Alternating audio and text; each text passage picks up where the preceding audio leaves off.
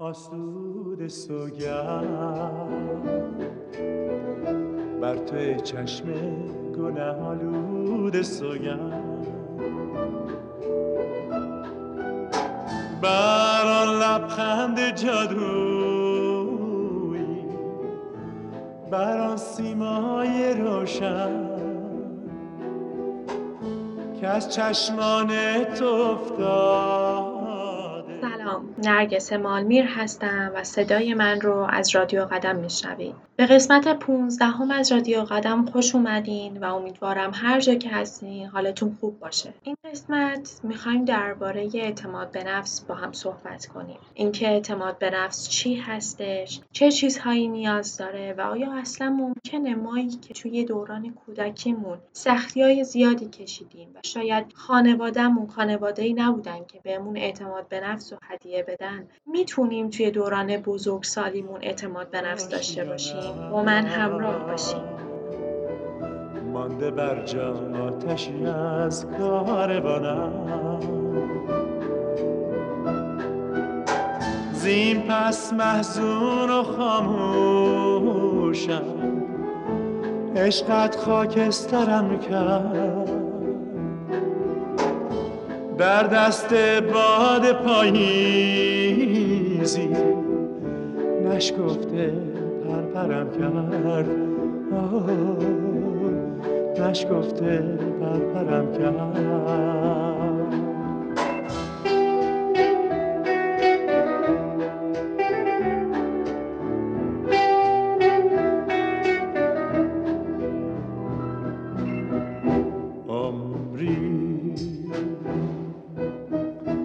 شب در ره در گذر زمان افرادی رو دیدیم که با اعتماد به نفس به دنیا نیامدن و محیط اطرافشون جوری نبوده که اعتماد به نفس رو در اونها درونی بکنه. سختی های زندگیشون اونها رو مجبور کرده از اعتماد به نفس خودشون دست بکشن. اما با نگاه کردن به زندگیشون می‌بینیم که این افراد ثابت کردن و انتخاب کردن که چه چیزهایی روی اونها تاثیر بذاره و چه چیزهایی حالشون رو خوب یا بد بکنه. و از همه مهمتر بعد از هر سختی بلند شدن و بیشتر از قبل به خودشون اعتماد کردن. و اونها انتخاب کردن به جای اینکه بذارن نظرات منفی روی اونها تاثیر بذاره و جلوی اونها رو بگیره محکمتر قدم بر برداشتن. اونها ذهنی قوی داشتن تا در محیط بهترین خودشون رو انجام بدن. ما به اینها افراد قدرتمند میگیم. افرادی که با اعتماد به نفس هستن. توی این اپیزود درباره اولین قدم برای رسیدن به اعتماد به نفس می‌خوایم صحبت. اولین بخش برای اینکه بتونیم اعتماد به نفس قوی تری داشته باشیم این هستش که بدونیم ترس چیه.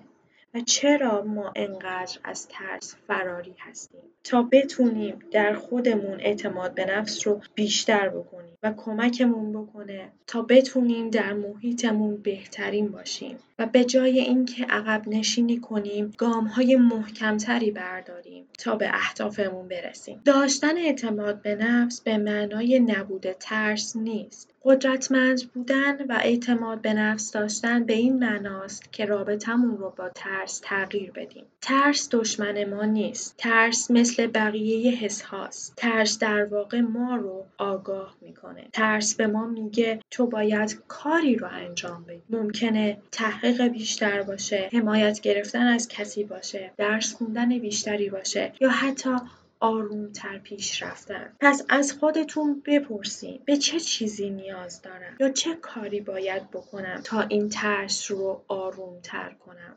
تا این ترس رو کمتر کنم. ترس به این معنا نیست که ما بیستیم. مردم فکر می‌کنن خب من ترسیدم پس بسه پس وای میستم شاید یک زمان دیگه شاید زمانی که قوی تر بودم این کار رو دوم این هم یک انتخابه. ولی ترس عملا به این معنا نیست که ما حتما باید بیستیم حتما باید دست بکشیم. ترس می‌تونه به این معنا باشه که ادامه بدیم اما با حواس جمعتر یا با یک تاکتیک جدیدتر یا خلاق بودن. این رو درک کنیم. هر وقت کاری رو شروع می‌کنیم ترس همراه ما میاد چه بخوایم چه نخوایم. هر چقدر بیشتر قدم برداریم هر قدر بیشتر تصمیم بگیریم هر قدر بیشتر تصمیمات بزرگتر بگیریم ترس ما بزرگتر میشه ترس ما بیشتر میشه. در همه فرهنگ ها در همه روابطی که بین آدم های موفق آدم های بزرگ آدم های اسطوره وجود داره می‌بینیم که ترس رو دشمن افراد مثلا در کتاب های باستانی افراد قدرتمند با ترس ها می جنگن. اما علم امروزه ثابت کرده که نباید ترس رو دور انداخت نباید به ترس بی توجه ترس ابزار قدرتمند ما انسان هاست. ما موفق نمیشیم مگر اینکه با ترس کنار بیایم و روابطمون رو با ترس تغییر بدیم. بهش بها ندیم اما ازش بپرسیم که چرا ترسید و اون ترس رو حل بکنیم ممنون که به این اپیزود گوش دادین. اولین قسمت از اپیزود اعتماد به نفس رو گوش دادین. امیدوارم براتون مفید بوده باشه. در اپیزودهای بعدی قرار درباره مبانی و ابعاد مختلف دیگه اعتماد به نفس صحبت کنیم تا بتونیم نگاه متفاوت تری نسبت به اعتماد به نفس داشته باشیم. امیدوارم که براتون مفید بوده باشه. لطفا نظراتتون رو برام کامنت کنید. من رو در اینستاگرام دنبال کنید. آیدی اینستاگرام من نرگس مالمیر هستش. ویدیوی این پادکست رو می‌تونید توی اینستاگرام من و حتی توی یوتیوب ببینید و ممنون از اینکه حمایت کردین و خدا نگهدار.